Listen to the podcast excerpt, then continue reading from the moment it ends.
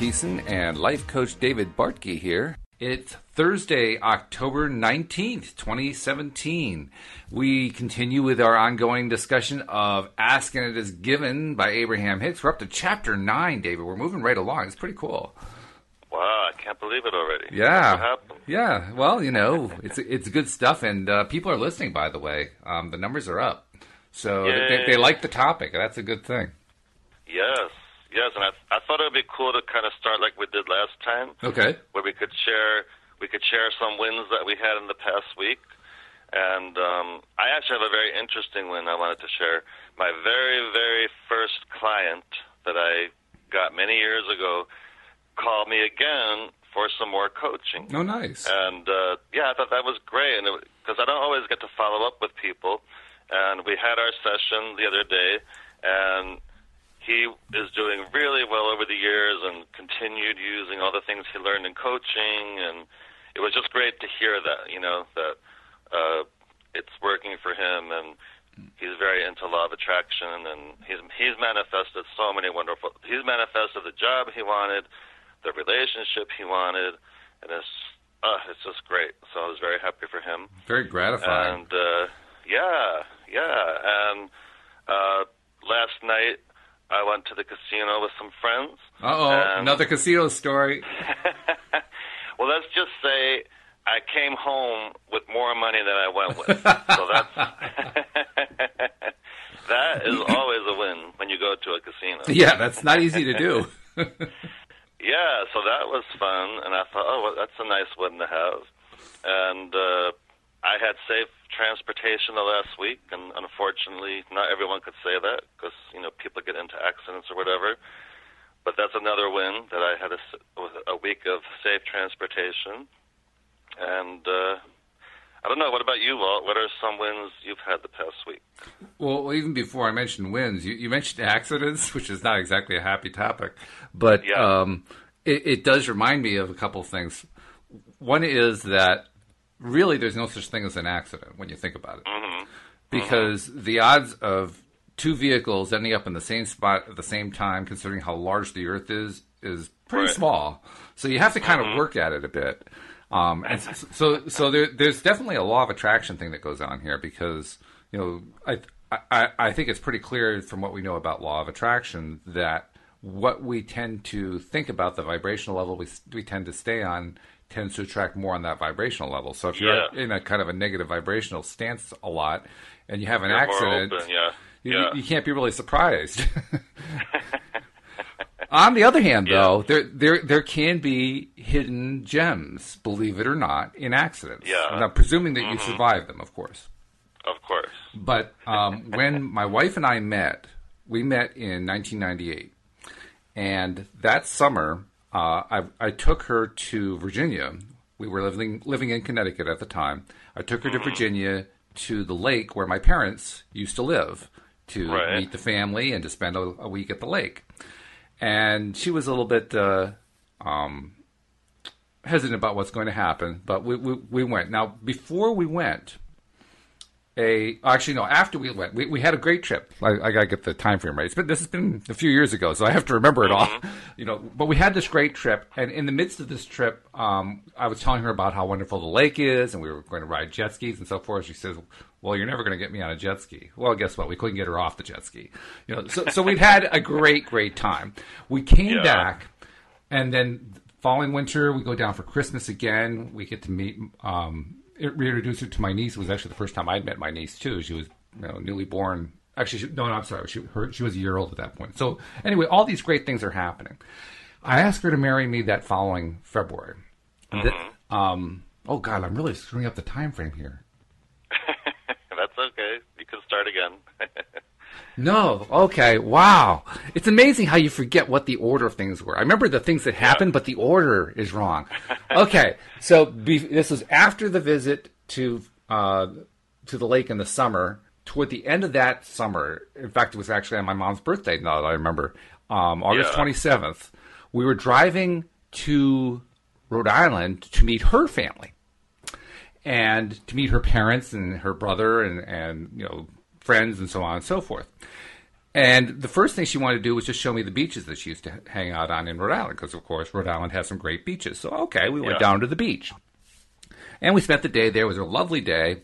And then on the way back, she says, "Well, I know the route a whole lot better. Why don't I just drive?" Now I had just bought mm-hmm. this car.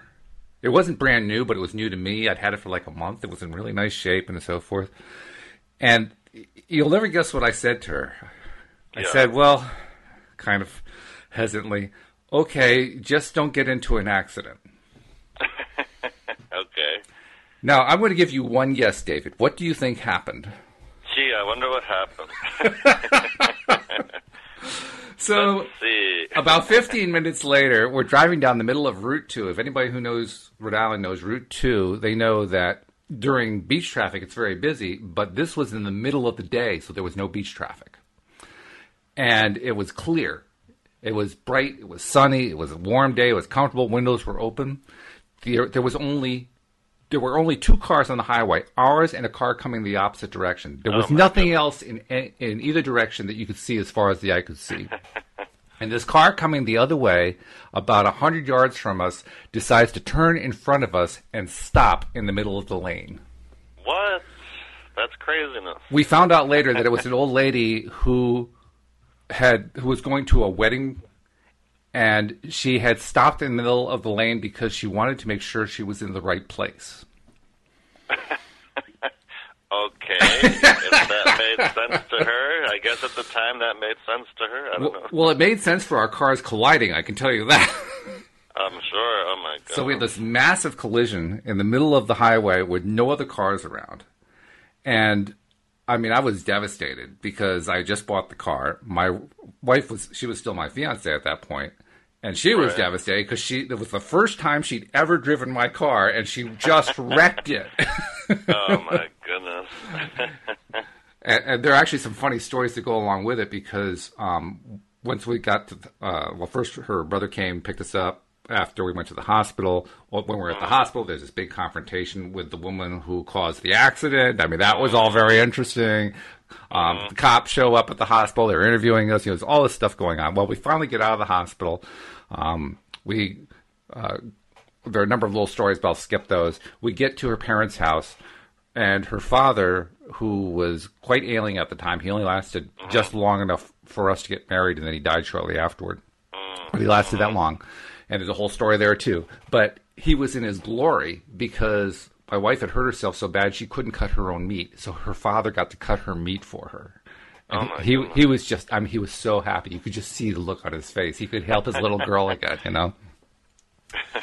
So anyway, um, we get through that, and that night my wife is is terrified of even being near me, and I I finally realize it's because she wrecked my car. She thinks I'm going to dump her or something, you know. Yeah, yeah. But we get yeah. through that, and I no, I still love you. Just don't wreck any more of my cars. That's all. Just don't drive anymore. I'll, I'll do the driving from now on. Which is true. I do all the driving, but not because of that. Just because I like driving. Um, Yeah. But anyway, that sounds like. I mean, there's some funny stuff there, but it's still a pretty bad event, right? I mean, I just wrecked my brand new car. Well, clearly the accident was the fault of the other person. And right. Um, I will give I will give a shout out to their insurance company because they did a great job. It was Progressive Insurance. Um, their representative started the phone call to me with, "We are at fault." Well, how Oh, how can you be yeah. mad at somebody who starts a, a phone call that way? and let's settle. That was the next sentence that she said. So we got together and we worked out a settlement. And you know what? That settlement not only paid for a new car, but it paid for the wedding. Oh my god. Wow. So there's an example of how I mean we were actually in a pretty good mood, but we said Yeah. the wrong thing at the wrong time to get ourselves into a bad place. But overall, we were in a good place. so we had the accident, but it turned into something really good. Yeah. And did you become best friends with the lady who caused the accident? no, I'm afraid not. No, we. The good Uh, news that is would be the other. That would be fun. Like if you. And on top of it all, we became best friends. no. The good news is that we never saw her again. The one thing that I can tell you is that I, I was pretty steamed at her. Not so much because she caused the accident, although that was certainly enough to get steamed at. But that's not Yeah, why. yeah. At the hospital, I told you there was this confrontation. At the hospital, she she and I were basically wheeled into X-ray at the same time. oh my goodness. And we're both sitting there, well, laying on gurneys actually. And I oh, look Oh, at her and I, I look away like I don't really want to talk to this woman. And Yeah. she looks at me and she says, "What happened?" Oh my god! And I'm was thinking- she that old? Was she like really old? Where she could have just? She was in her could have just. sixties or seventies. She wasn't that old. Oh well, yeah.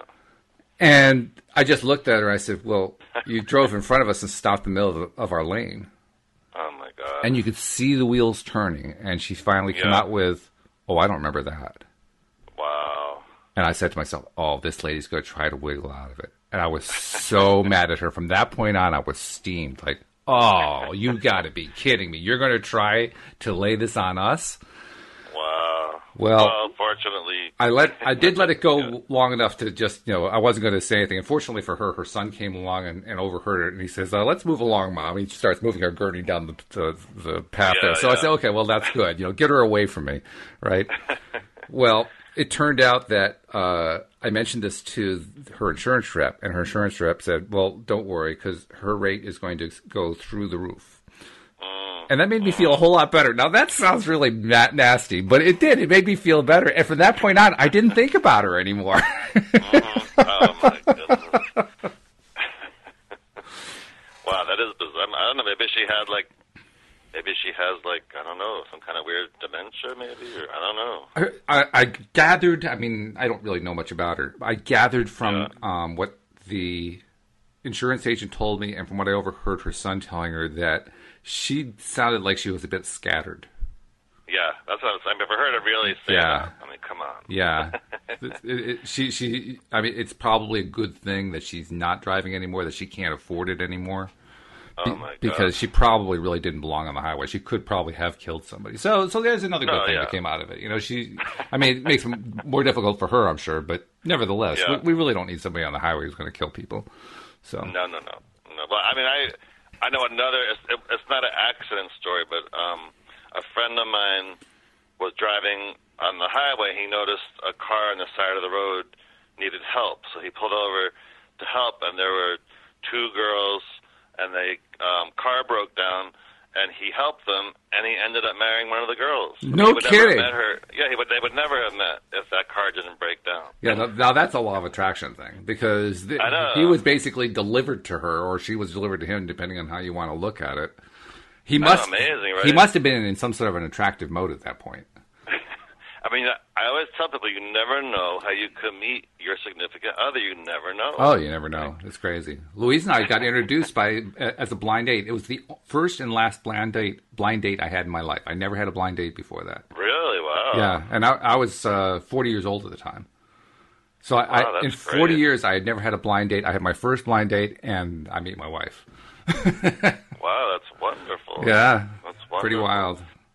Well, who who who set it up? Like a friend of yours, or It was a friend that I knew. I was very much into uh, swing dancing at the time, Oh, and wow. yeah, yeah, a lot of fun. And uh, I was part of a couple of swing dance communities here in Connecticut that were Mm-hmm. very, very active at the time. Um, one of them is still active. The other one has pretty much gone by the wayside Yeah. um, since then. But at the time, they were really active, and I knew a lot of the women um, because I I had really studied hard to become a good dancer, so I was a desired dance partner in that sense. And so I got to know an awful lot of the women, and I, I, I probably knew a couple hundred of them, something like that.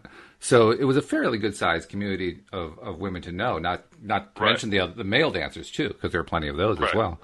Um, Right. You know, but a good sized community um, for Connecticut anyway. N- maybe not New York City, but but anyway. Um, so I had known Deborah for oh I'd say five, seven years, something like that, through the dance community. Well, Deborah also was a psychotherapist, oh, and my wife was a psychotherapist. They worked in the same office. ah, My wife had, um, well, let's see, let's shorten that story. She had lost her cat. Her cat had died Right. um, in November, and uh, he had been really, really somebody very important in her, in her life, of course, as Yeah, so often is with, with uh, pets. Um, Yeah. When he died, some of her friends asked her, "Are you going to get another cat?" And almost without even thinking about it, she blurted out, "No, I'm going to get a husband." okay. And within six months, she she was asking, she was taking steps. She wasn't just trying to attract us; she was taking steps. And so she was asking Right. everyone she knew, "Do you know?" This is the way she phrased it. I, I have to say, this is tooting my own horn a little bit, so it's a little bit uncomfortable. But Yeah. but uh, she would ask people, "Do you know of any emotionally healthy men?" That's a good question. And she asked my friend Deborah that, and Deborah, of course, knew all these men from the dance community. Plus, Right, she has her own. Deborah's sort of like a new agey kind of person too, so she knew all Yeah. these new agey guys. I mean, she had a large field of friends, and she instantly Wow. reacted. and She says, "Yeah, I know of one," and she thought of me, and I'm thinking, "One?" I mean, literally, she she knew hundreds of men, and she thought of Wow. one. And I, I still don't understand why. that are emotionally balanced than just you. I, I would hope so. I but who knows? I what can I say? You know, um, hey, they say that uh, you know the vast majority of people are dysfunctional, so maybe not. Who knows? But but the point is, that's how she ended up connecting us together. And and uh, the funny thing is, according to Louise, when uh, Deborah answered, "Yeah, I know one," her her next sentence was, "Shall I um, have him call you?" And Louise said, "Well, why don't you ask him first whether or not he might be interested?" right, right. so Deborah says, "Oh, okay."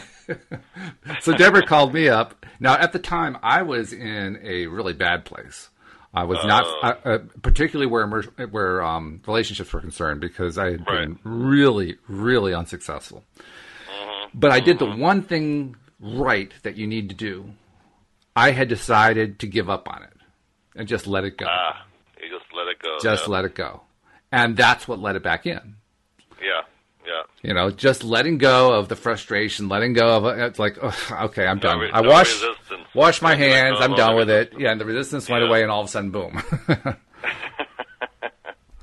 so yeah, right. and, and at the time, I, I didn't understand what was happening because I didn't know the law of attraction. So when it happened, I said, "What? I just gave up on it." All these years, I've been trying to find somebody. I finally give give up on finding somebody, and now somebody shows up. What, what what's going on That's here? a good example. Yes, that's a good example of letting go. It is, yeah. It, it shows how important it is. Yes. But um, yes. I forget why we're telling the story. Well, we were talking about how well it kind of segued into my friend meeting his wife. Oh, right. car was broke was broken down, and you said, "Oh, let me tell you my story." yeah, that's right. Yeah. So, so the upshot is that we, we talked on the phone three times, and then we met. And uh, oh, and this is also a cool part of the story. We met, and it, there were no sparks. Oh no way! No sparks I thought at you all. were going to say we had instant magic. No, exactly the opposite. Yada yada yada. And the following You're weekend, kidding. the following weekend, Deborah had um, a triple birthday party because Deborah, myself, and one other person all had birthdays within a few days of each other. So she had this triple birthday party for us. And so I went to the party. She said, "How'd the date go?" I said, "Oh, not really very well." and she says, "Well, you're going to give it the three date rule, right?" I said, "The what?" the three date rule. I said, "What's the three date rule?" Do you know the three date rule, David? I don't. I have to say. Oh, the, the, the three date rule is if the first, first date doesn't go well, you give it two more dates before you make a decision. Oh, okay. But I well, that makes sense because I do know sometimes when you meet the second and third time, it could go either way. It could go the opposite way, or you could feel closer. And that's pretty much what happened. The second date was better. It wasn't great, but it was better. Right. We went to an aquarium and we had a nice time and so forth. Right. And then the third date, um, it just started to fall into place. Yes. Yes. So we needed the time. We needed the time. Mm-hmm. We needed to give each other the time to get to know each other enough for you know the good feelings to start happening. That's great. I love that story. Yeah. That's great. So it's interesting too because that? oh, that was 1998. Oh So- wow. So you know, was that 19 years ago? it really, it really did work. It, it really did work, yeah. and you know, it, uh, we've been talking now for 19 minutes, so we're one third of the way through the show. But this still is a good time to bring in the fact that this ties in directly with chapter nine of the book, Okay. which is what we're on today. Because the chapter nine of Ask And It Is Given is called "The Hidden Value Behind Your Emotional Reactions." Oh wow. I mean, that's exactly what we're talking about here. Now, before we go into that, do you want to share any wins? You don't have to. Oh, that's right. I didn't say anything about the wins, did I? Um, let's see. Uh, well, I guess the biggest win. Th- this is going to sound really weird. This is going to be really, really weird. But Yeah. I, I had a win with taxes. Oh, that's good. And no, I, I. I didn't get extra money. That is actually not what happened. Oh, What right. happened is Yeah. that yeah, right. no, what happened is um, about three weeks ago. Uh, I, I do the books for my wife's gardening business, and Right. we currently have I'm not even sure what the count is about ten employees, something like that. And one of those employees, we had, uh, well, we had also transitioned. We use QuickBooks, and we had transitioned from QuickBooks for desktop to QuickBooks Online for a number of reasons back in June. And I had done all the steps to do that transition, and I all the signals I got told me that it was successful. So I assumed it was successful. Well, I found out it wasn't totally successful. The, and this is a little bit of a dig at QuickBooks. You guys need to work on your transition scripts. But um, no, I'm, Anyone with QuickBooks is listening. I'm serious. You would not believe how badly it screwed up the payroll. Wow. Because not only did it get all the payroll for the second quarter wrong, but it managed to do so in a way that added it up so that the final totals were identical to what they were on QuickBooks for Desktop. So it looked like it was right, but it was wrong. Huh. That's crazy. And the only reason I found out about it was because one of the employees, we had accidentally given them a reimbursement and charged it as taxable income. And the way it works with, uh. with, with the IRS is if you're reimbursing somebody, that's not taxable income. So you're supposed to not pull Social Security and Medicare and so forth on that income. Well, we had. It was like $93. You know, it was a small amount of money, but Yeah, it was yeah. significant enough. And, and still, you have to get it right, you know? So Yeah. I had dove into it starting in like mid September. And the first few times I called into QuickBooks about it, I said, well, you know, there's this discrepancy of $93. I didn't know about the rest of it being broken. I just knew that we needed to fix this $93. And they kept trying to fix it, and it would create more problems. I'm thinking, you guys are incompetent. What's going on?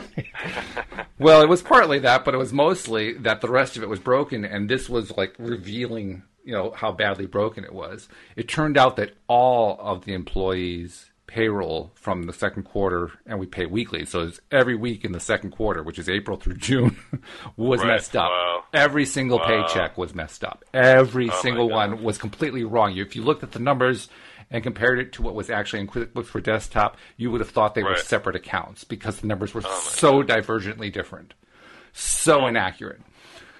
And that basically meant we had to rebuild the entire payroll manually f- after the fact from scratch. So, So- where's the win? So the win is that we finished. oh, okay. we got it done. And in fact, uh, you and I were supposed to do our uh, uh, recording of this podcast um, a few days ago. And at the time when we were supposed to do that, you remember you called me and I couldn't take the call. Well, that's why Yeah. I was on the phone Oh, with the okay. person at QuickBooks and we were resolving the issue and we got it done. so hooray! That horrible thing is off my plate. I'm done. Yay. That's good. Sometimes you have to do win. that. So sometimes you have to say it isn't just about the good things that are nice, you know, nice good things on the surface, but you have to look for the silver lining on the bad things too. No, that is true. No, if that's true, sometimes the win can come from something like that. Yeah, Sure. yeah. We have For to be sure. willing to, to notice when they happen. Some most often when for most of us when something bad happens and it finally finishes, for most of us it's just oh, finally. Yeah. But imagine how much better we would all be if we got to the end and say, "Yes, it's done. I don't have to deal with that anymore." That's right. Just feel that. Use it as a way to raise your vibration. That's right. sure. Yeah, we can use anything to raise our vibration levels. It's truly amazing. Yes. Now we did, believe it or not, we did get a few questions. Oh, good. And um, as I had told you before the call, um, I had them on my computer, and my computer froze, and unfortunately, it still is. I Oh, dear. What's, but I do remember one of them. I do. So I will- Okay, so we'll do one. We'll Well, save the others for next week then. Yeah, I'll once I get this computer issue fixed, I'll have those. But one of them was from uh, a Barry in Los Angeles, Okay. California, Hello, Barry. and he's and yeah, he's looking for a house, and he wants to know how he can, from a law of attraction point of view, what's the best way he can manifest his like quote dream home. Ah, okay.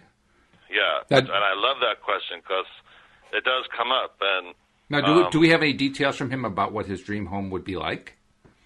Uh, no, he didn't say that, but that's that's where he needs to go is to is to focus on the qualities he wants in his dream home Yes. in as much in as much detail as possible. So I would, you know, how many bedrooms do you want? What style do you want? Do you want it to have a view? What kind of neighbors do you want? Do you want it to be on a quiet street? Do you want, you know, that kind of thing? What kind of backyard do you want? How many rooms? How many levels? Yes. Yeah. How new? Yes, and, and just make. I would recommend to him, just make a list of all the wonderful qualities you want in this dream home, and focus on the on that. You know, make sure you're focusing on what you want, not on like, you know, why is it taking so long to find my house and when is it going to happen and all that kind of thing. Because that's just going to keep you in a low vibration about finding this house, and you want to put yourself in a high vibration about it. And a really important thing is not limiting yourself to what you think you can afford. Totally. Yes, I agree. Totally. Because you never know. You never know. There could be something Crazy things. more. Crazy things happen. Absolutely. I mean, Abs- things I that you don't expect. So you, you, you find a house that you- initially dismissed because you could never afford it, and then there's a fire sale, and all of a sudden the, the seller offers it at a price that you didn't expect that you can't afford. Yes, and, and I don't know about you, Walt, but I have had a few experiences with buying a home where it was more than I thought, but I know how things work from a law of attraction point of view, and I ended up getting it for the price I could afford. I, I didn't really have that experience yet, but the experience I have had is the other side of the of the coin. Yeah. because I had a condo that I bought and I wanted to sell it when I met Louise because uh, we didn't want to live in the town where I was living. We, want, we wanted to live in a different town, so I needed to sell it. right. And when I was selling it, um, the price that everybody was saying that I was going to get for it was lower than what I wanted by Oh. about twenty percent lower, twenty to twenty five percent lower. Mm-hmm. And I just refused to buy into that. Good. So I just kept shopping around. I mean, I I think I probably called about 15 different real estate agents. Right. And I finally found a real estate agent who when I asked her what did she think I could get for it, she named a figure much closer to what I had in mind. Yes. Yes. And I said, "Well, you're saying a figure that everybody else disagrees with. They're all saying about 20 25% less. Why do you think your figure is correct?" She says, "Well, Right. we, we have a bigger reach. We're able to reach a larger population than most agents are." Ah. I said, okay, well, that, that sounds you know believable. So um, I'd had uh, I'd hired a firm to come in to do all the interior stuff to really dress it up and make it you know in good shape Oh, and like so uh, forth. staging, like a staging type thing. Not staging, but but basics like you know the carpet was like ten years old, so it needed to be ripped out, and uh, the, Oh, some, you know a little bit of, Yeah. of, of facelifting in the kitchen and stuff like that. Not major Yeah. expense, but you know significant certainly. Yeah. But you know I, I think I ended up spending about four or five thousand dollars overall. But Yeah, it, it enabled yeah. me to get you know twenty percent more on the value of the condo. So Yes. you know, a lot more than what I invested in it. That's Um, right. Anyway, I ended up listing with that one particular agent who came in with the you know the higher figure, and I asked her when I signed the listing arrangement with her how long did she think it would take to sit, to sell. She says probably about a month. It took a- it took one week. Wow, fantastic. So all those other agents, not only were they they underpricing it compared to what I was able to get, but they were also telling me it would take two to three months to sell because of how bad the market was. Wow. And wow. I mean, I, I didn't I didn't buy into it. I just didn't believe it. yes, and I have a similar story from my experience in that um, the last house I sold that I was you know, living in, um, I wanted to sell like early in the year, like in February, which Yep. is unusual. Mhm. And the realtor, you know, went along with it. She goes, "Well, that's okay. Maybe you'll get a, a jump start, but who knows?" And we listed it at the price she recommended, even though I thought it was too low Okay. but I but I kept my mind and my thoughts where they wanted to be. Like you know, I'm going to find the perfect buyer, and it's going to come in for more. They're going to offer more than the price, and it's going to all that kind of thing. And do you know, in two days, Wow. two days, we got an offer for forty thousand dollars more than the asking price. Yeah, yeah. That that's actually not surprising to me, but it probably is surprising to a lot of people. and I don't think it was. I mean, you know how coincidence, coincidences are. very law of attraction. Like Oh, there are yeah. no coincidence. And if you know there was there happened to be a couple that was looking for that neighborhood, and what happened was, which of course we didn't know, they had lost out on three houses. Ah. In other words, they tried to get them and they were outbid, or they weren't. They didn't act quick enough. So what they did was when they saw our house is they just came in with the their best and final. They, they didn't want to bother with like. No negotiating. Just just go for it and grab it. Yeah. So we were like, Which you have to do when Oh you're in, when, when you're in a seller's market. You have to do that. You know. So it makes Yeah. it totally makes sense to me. It really does. But it goes back to it goes back to your point, which is totally true. Is like, don't ever put limits on what you think you can have or what could happen because you just never know. So I guess the answer for Barry is um, first of all, make your your wish list. Yeah, And don't leave in, any- in as much detail. Yes, Don't leave anything off the list. that's right. and make it your ideal home. Don't make it what you're willing to settle for. Make it your ideal home. You can always settle later on. You you get to make that decision later, but you know, go for the ideal one. Go for the best one that you could possibly. Yes. You know, th- that would give you everything that you would want, and then probably write it down. Writing it down is a good thing because Yep. the exercise of writing down forces you to focus on continuing to think about and believe in that house Yeah, for a longer period of time and then revisit that every day. Every day, Mm-hmm. take that piece of paper out that you wrote down all these things on and read the list out loud. Because again, that focuses your mind on what it is you want and not on the things you don't want. yes. And one little process I'm going to throw into that will help him is if you have any resistance about like, oh, but I don't know if I can have a pool or whatever these wishes are.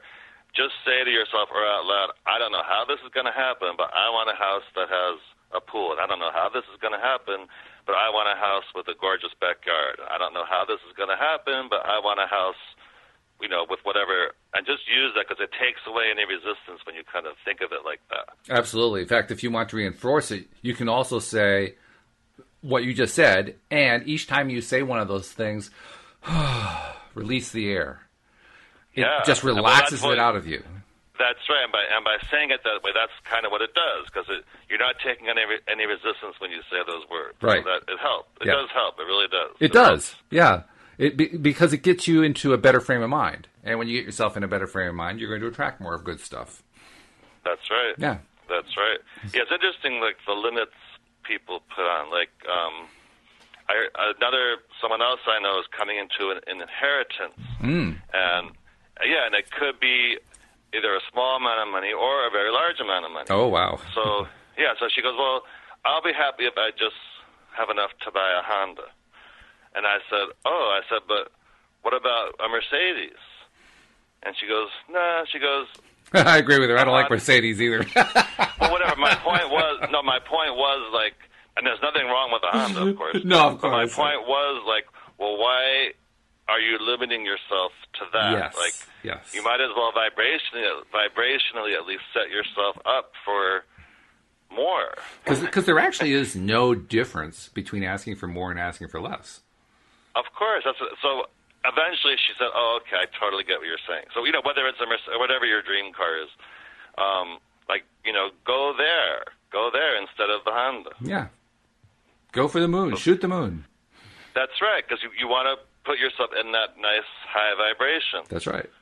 And You never know what else could come in, you know, from doing that. Oh, and that's the other thing. Serendipities, you like you say, you never oh, know what's going to come in. So you could end up, you know, putting out there that you want, you know, this really wonderful car, and then the car comes with your new husband. That's right. you just never know. It just depends on how open you are to wonderful things coming out of it. That's right. So before you know what the inheritance is, you might as well use that to raise your vibration. Think, you know, whether it's a car or some big trip you always want to go on, whatever it is. And the best way to do that is, since it's an inheritance, start celebrating the inheritance. Yes. Do little happy Yes. dances. You know. Yes, that's right. Like use it as a way of a vibration raising way. Every know? every morning until you find out how much the inheritance is, wake up and say, "I am so grateful that person X is leaving me some money." Wow, that's a wonderful Yes. feeling. I Yeah, so much appreciate it. Oh, thank yeah. you, Person X. Thank you so much. Even though I don't know how much it is, thank you so much. That's wonderful that you did that for me. That's right. And I wouldn't be surprised if someone really did that. I wouldn't be surprised if in that high vibration about money, somehow they attract money some other way that I haven't even thought of. You, or or something else even. I mean, That's th- right. that's the thing about the law of attraction.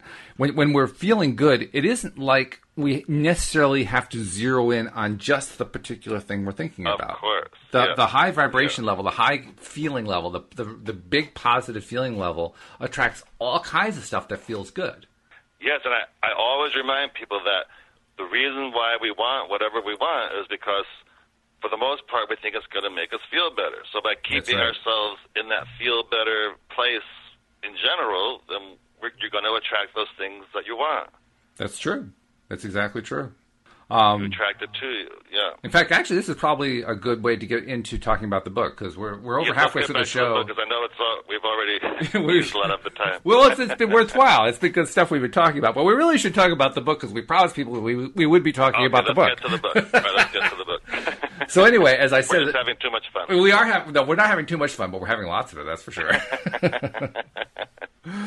anyway, the, the the chapter is subtitled "The Hidden Value Behind Your Emotional Reactions," which is exactly what we're talking about. We're talking about the hidden value behind your emotional reactions and Yes. and why you want to play those emotional reactions up as much as you can and just really celebrate them. Yes. So let, let's Yeah. read from the book. It says your sense of sight is different from your sense of hearing, and your sense of smell is different from your sense of touch.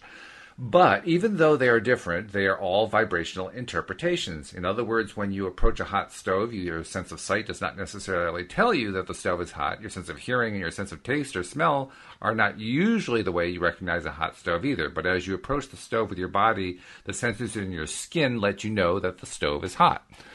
Actually, if the stove is hot, you usually can smell it too, but that's another thing. But Well, re- reading on, you were born with sensitive, evolved, sophisticated translators of vibration that help you understand and define your experience. That's a really important point. It isn't just our emotions, our senses are also sensors of vibration. Mm-hmm. Mm-hmm.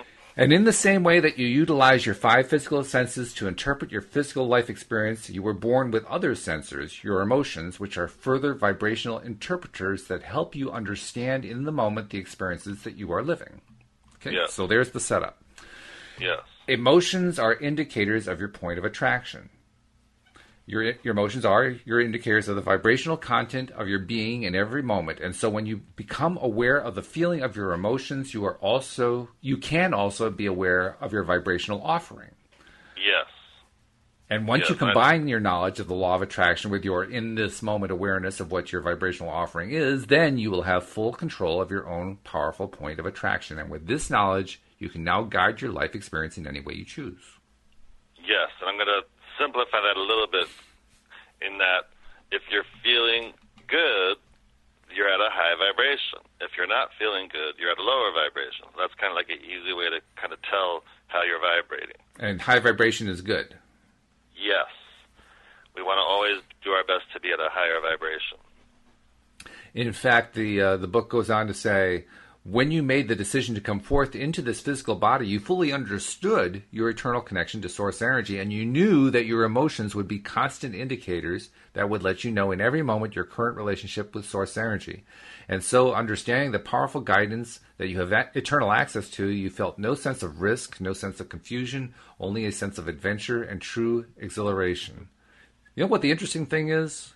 Mm-hmm. After we're born, how we forget about that. Yeah. And not Yeah. immediately either. I mean, kids, you can tell little kids really get it. Mm-hmm. Have you ever noticed that? Yes, but I think they get it without realizing they get Yeah, it. Yeah, it's just like built in. It's like this is the way we always behave. And it, it takes society to change their behaviors around so that they no longer are connected to it. But Mm-hmm. we we actually do have a memory of it when we were born. It, it's just that our society teaches us, teaches us otherwise. Which means we should stop learning what society teaches us in some ways. Well, good luck with that one. Yeah, well, in a sense, that's what we're, what we're learning to do when we're studying law of law of attraction as adults. We're learning how to go back to what we previously knew, Yes. Yes. and part of that Kinda is a, recognizing. reminder. yeah, it is a reminder, and, and part of it is recognizing what it is that we're going back to. That's why this book's so important. It's it's telling I us think- this is what we felt before, and we just Yeah, need to reconnect I think that's that. why so many of us resonate with it in the Oh, beginning. yeah. Like it just like feels like oh yeah. It feels yeah, right. I, yes, like yeah, that that sounds right somehow. I don't Yeah. know how, but it does. Yeah, that's isn't that it? I don't know how, but it does. Yeah. That's it right there. All of a sudden, Yeah. because you hear, you know, from the religions and so forth, you hear what they have to say, and they never seem to connect right. It just Mm-hmm. never seems. I mean, some of it sounds good, and then it's like they go off on this tangent and they never come back. It's like, well, but wait, wait, wait a minute, what about the stuff that felt good? yeah. but this stuff, you're right. This stuff, right from the get go, it just clicks. You can just feel that. Wow. Yeah. That, that of course, that's the way it's got to work. You know, because Yeah. if and, and not so much that it's got to work that way, but it just intuitively makes sense that it would work that way. It just Mm-hmm. it, it, it feels like yeah, that that answer just resonates right with me for some reason. yes. Yes. And indeed, the book confirms that. It says, You are empowered beings. You are utterly free to create. And when you know that and are focused upon things that are in vibrational harmony with that, you feel absolute joy. That's what we're feeling when we when we hear about this. It's the, that's the joy welling up. But I love that that wording, absolute joy. Absolute joy, like, wow. yeah. I want that. That, that's what I want every moment of every day of my life. Yes. Yes. I mean, absolute joy. That's a wonderful state to be in.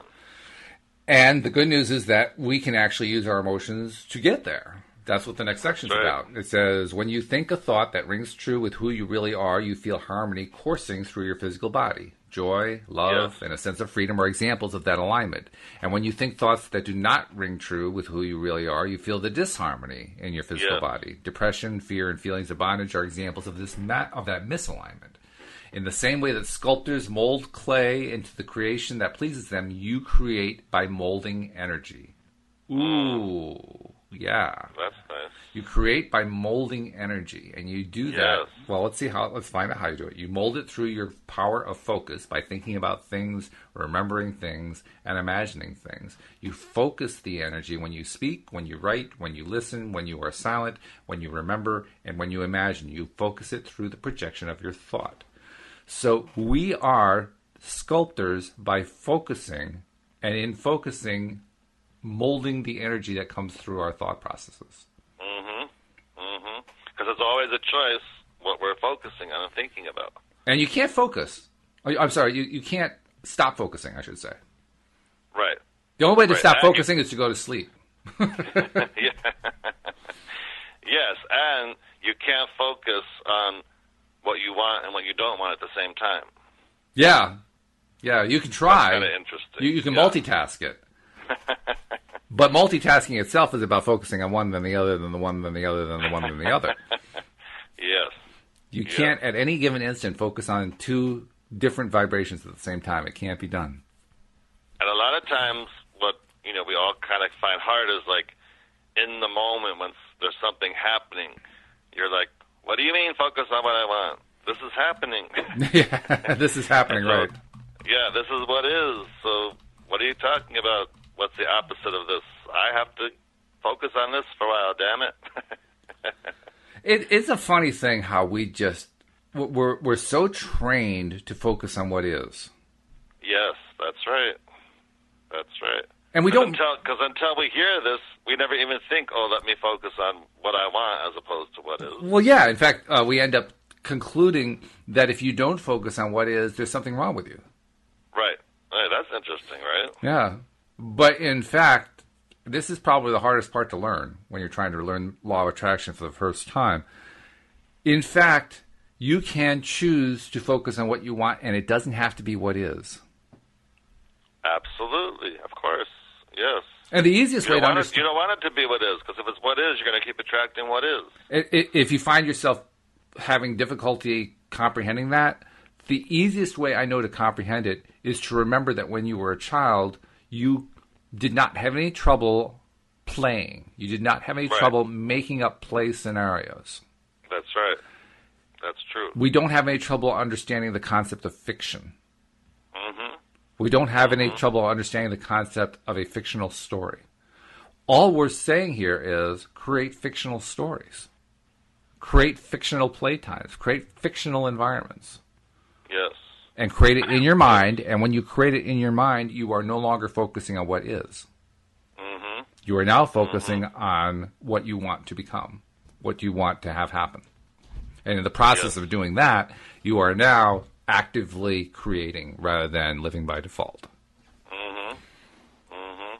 So the, the the whole goal here that this is probably the number one thing that we're all trying to accomplish when we're learning this stuff and trying to apply it.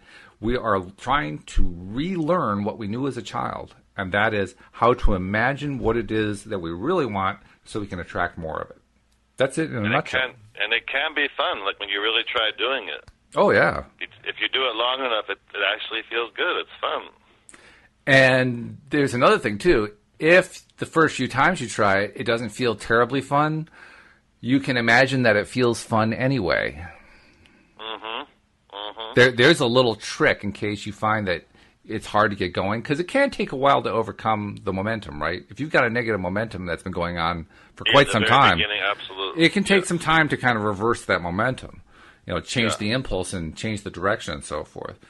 So the thing to do when you're trying to when you're in the midst of, of reversing engines, so to speak, Yeah. is Yeah. to focus on imagining that you really do feel better about the thing you want to attract, even if you're not feeling it. Mm-hmm. Or as they say, fake it until you make it. Yeah, which is sometimes hard when you're going through something. Cause Yeah, like, it is. But wait a minute, I'm going through this. What are you talking about? Think about what I want. But it's also a good practice, isn't it? Yes. Because Yeah. if you're practicing doing something that you're trying to learn the skill of, that's good. That anytime you're trying to learn, learn a skill, you want to, to you know yeah the first time that you're learning to write or the first time that you're learning to drive a car or you know any new skill, yeah, it feels awkward, it feels weird, it doesn't feel comfortable yet, you know. Yes. But that means that you just want to keep doing do it. slowly. Yeah, like Esther Esther Hicks always says, you you can't get from there to here. You have to gradually get here. You- You're a musician. I, I'm a musician, so here's a musical analogy. The first time that you Yeah. learned to play a musical instrument, for me, it was piano. The too. first few, Yeah, okay, me too. well, and most people, I think, uh, many people anyway, it, it's piano. The first Yeah. few times you're you're pressing those keys, it feels so awkward. But over time, just by you know, kind of pushing your way through and trying to play those melodies that you know don't come out real fast and da da da, da you know that kind of thing. And even placing your hands in the right position. Yeah, For the, it- for the chords feels weird at first. But if, but when you keep doing it over and over again, Yes. it starts Yeah. to feel more and more natural, and that's what practicing is.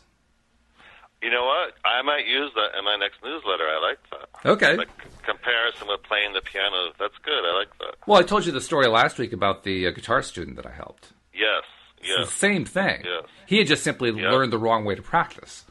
Right. I taught him the better way to practice, which is to practice feeling good. yeah. you know, to let go, to relax the hand, and all that kind of thing. yeah. But it is true. Like when you first, like whether it's piano or violin or whatever it is, yeah. in the beginning, like it's it's awkward, and then the more you practice it, suddenly it's not awkward and it actually does feel good. And the only people who find it not to be awkward are the prodigies. They're the, the Mozarts of the world who just sit down and Uh, play. I was not a Mozart. I wasn't either. but guess what? We don't have to be. Oh my god! I even tried flute, and that I didn't even continue with it. But that's another story. But piano, I did very good.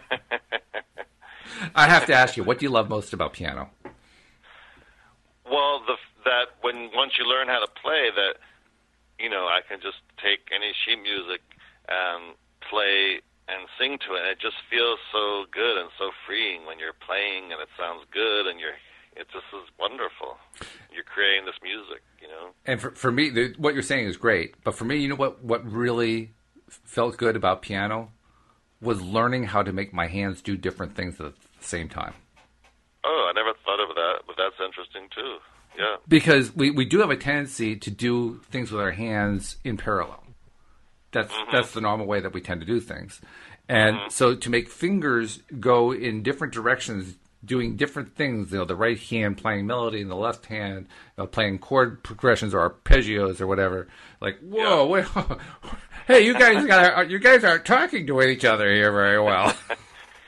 Yeah. But but when And you learn even- it, when you get past that discomfort level, that's when you get into the zone that you talked about, where you're making this beautiful sound and it feels good and so forth. I mean, I even did that because I'm more naturally right-handed, Mm-hmm. and at one point I was like, I want my left hand to be able to do this too. Yeah, so I right. Started, I started purposely using my left hand to try to write and eat and whatever, whatever, and then eventually my left hand can now do those things. So it's kind of interesting. Like Yeah, I did the same thing. In the beginning, felt awkward, then it didn't. because I'm right-handed also, and I, I learned the right hand quicker as a result. But I did the same thing when I wanted to bring the left hand up to speed. I would actually move it to the top part of the keyboard and play melodies with it to mm-hmm. force it mm-hmm. to, to learn how to do finger manipulations that, that the right hand knew how to do more naturally now. Yes, yes, Well, that's all the same thing as trying to wean ourselves off of focusing merely on what is and focusing instead on possibilities. It's a, it's That's right. uncomfortable at first, but over time, if we keep doing it and doing it and doing it, it gets easier and easier and easier. yes. And in the law, law of attraction world, that's called momentum. That's most momentum. of us have a Yeah. have a strong momentum in the beginning, at least, about thinking about what we don't want and focusing on what we don't want. Right. And then with practice, though, and such, then you slowly start thinking more positive, and you speed that part up, and you slow down the negative momentum. Yeah, and it does become easier. And as it, It becomes does. easier, you start to realize that, well, this whole LOA thing is actually possible. Yes, and not only, in my opinion, does it become easier, but it feels good. It does feel good. Yeah. and you and you want to feel good. So you're like, you know what? That it feels better to focus on what I want over what I, it feels better to be at a high vibration and a low vibration. So you kind of just start going there more often. You know, most of my adult life, I actually believed that I had no control over my emotions.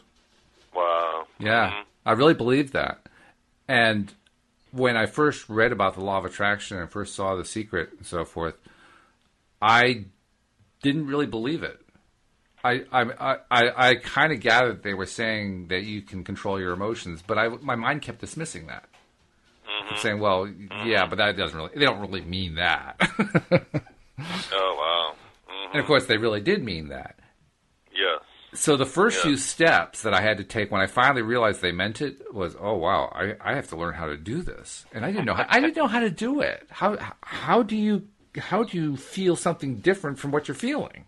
But what? You know? But what clicked in your mind though that made you want to continue? What was it that made you want to continue? Oh, I wasn't getting results that I wanted, and so I was studying more to figure out why I wasn't getting the results I wanted, and I learned that and, this, and it was because. seemed like a way to do that. it, it, it, made, it, it, it came through to me that I had to take more control of my emotional content Yeah. at any given time in order to to attract more of what I wanted. And so Yes. I, now I had an urgency. Now I had a reason to do it. Mm-hmm. But that didn't mean I knew how to do it yet. it just meant I had a right. reason to do it. so you know, Yeah. I'm I'm I'm like. I- I'm like the person who's sitting down to the keyboard for the first time and trying to put the hands in the position on the keys and push the keys in the right order. It's like, oh, this feels so uncomfortable. That's the way I felt when I was trying to to create emotions that were different from what the is, the current is, was telling me to feel. Yes. What yes. made the difference for me was remembering what we mentioned earlier, which is when you're a kid, when you're a child, it's easy to, to imagine stuff. And so I just pretended that I was playing a game of imagining a different feeling. And that didn't really do it at first. Um, what did do it was I, I've told you I'm a walker, and uh, during my walks, my wife would encourage me to just enjoy stuff about what I was seeing on the walk, even though it's Yeah. what is stuff. Find the stuff to enjoy, and that. But pro- that's a different way. Yeah, that's that's fine. but that that process of, of focusing on what is that you enjoy, yes. It does help unstuck you, get you unstuck from Mm-hmm. being focused totally on what is. That sounds Right. a weird you- thing to it say.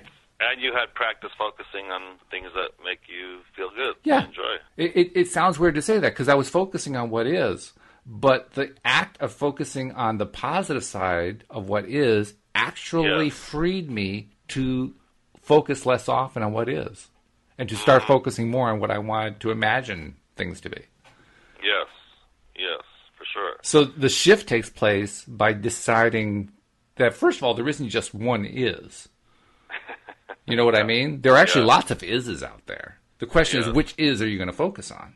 hmm And by shifting what you're going to focus on to better ises, you empower yourself to imagine beyond is, Mm-hmm. which is pretty cool when you think about it. Yeah, because if we keep focusing on what is, we're going to keep attracting what is. If we focus on what we want, then the what we want will eventually become our what is. But if we're stuck on focusing on what is and we aren't sure how to break out of it, we can at least focus on different ises in order to get out of it. Yes. I hope people aren't confused about all this what is, what isn't, what is, what isn't. I hope But not, yeah. but Yeah. but it's a key point, and it's subtle, Yeah. but it's key. That you even if you're stuck on what is, you can use what is to get unstuck, Yes. Yes. which is nice. It was the way it was the only way I was able to get out of it. To be honest, hmm it was the only way I was able to break the pattern. You know, because I was I was in a bad habit. Well, I broke the habit, and once you break it, once you break through, it isn't like, well, why didn't I see that before? It's more along the lines of, wow, I can really do that. Yeah, like from now on, from now on, Yeah. this is my new way of being. and oh my God, now I don't have an excuse anymore. That's right. That's right. so let's finish up the chapter. We're on the. Li- this is actually a fairly short chapter, which is good because we spent half the, the episode not talking about the chapter. I know. I think we only have a few minutes left anyway, so go for it. Well, we got about four minutes left, so we're okay. Three and a Yeah. half, something like that. Yeah. So the last uh, sentence of the chapter says, like the sculptors who, with time and practice, learn to mold the clay into the precise desired creation, you can learn to mold the energy that creates worlds through the focus of your own mind. And like the sculptors who, with their hands, feel their way as they recreate their vision, you will use your emotions to feel your way to well-being. Mm-hmm. That's really it. Mm-hmm. You're you're Yeah. not just experiencing emotions; you're using them. You're putting them to work. Yes. And when you put them to work to reshift your focus and to, to reach out for better emotions by shifting your focus, you are using them. You're not just experiencing them. You're not just you know, a victim of them. Yes. Yes. That's a really important distinction. We don't want to be victims of our emotions. No, no, and even if it's just a little bit better at a time, that's great as long as you're going in the better direction. Yeah. And, well, even if you're not going in a better direction, just the fact that you're no longer dependent on them is good because your compass comes into play and says, whoops, you're going in the wrong direction here. warning, warning, Will Robinson. yes, yes, but it's important to like, you know, if you start improving what you're focusing on, it's okay if, you know, it's not an immediate, you know, you're at a ten suddenly. Like you, want Yes. it's okay that you gradually get there, gradually. It's okay to recognize that you're going through shifts, even if they aren't always Yes. positive. You're going through a negative shift. Oh, wow, at least I'm shifting. I wasn't shifting right. before. This is an improvement. Absolutely. Yep. Improvement Yeah. happens incrementally in small amounts. Improvement Yeah. rarely happens in large leaps. If it does happen in a large leap, you have a huge celebration and throw a party. but most of the time, it doesn't, and that's okay. Yeah. There are lots of that. Actually, it's probably better it, when it goes incrementally because it gives you so many different more opportunities to celebrate. I mean, if you go from from zero to sixty in one shot, you have one opportunity to celebrate it. That's right. But if you go from zero to two and two to four and four to six and six to eight, you got 30 Yeah. opportunities to celebrate it. yep. Well, Yeah. that, that's a whole lot better Yes. For sure. because every time that you're focusing on celebration, you're changing your whole emotional vibration, hmm which is exactly what this chapter is all about. And So- it's a it's a big thing to really get and to put into action, but when you do, it's well worthwhile. It is. well worthwhile. Well, we got 30 seconds left, David, so tell people how to find you. Okay, anyone who uh, may be interested in some law of attraction coaching, you can go to lifecoachdavid.com and you can contact me from there. And if anyone has a question they want us to answer, you could email me at david at lifecoachdavid.com and we will do our best to answer it. And hopefully you're already subscribed to the podcast. If you haven't, go to loatoday.net. If you have, share it with your friends so they can subscribe because that's how our numbers keep growing. Dave, it's been a pleasure as usual. Same here, Walt. It was great. We'll see you all next time here on LOA Today. Goodbye, everybody.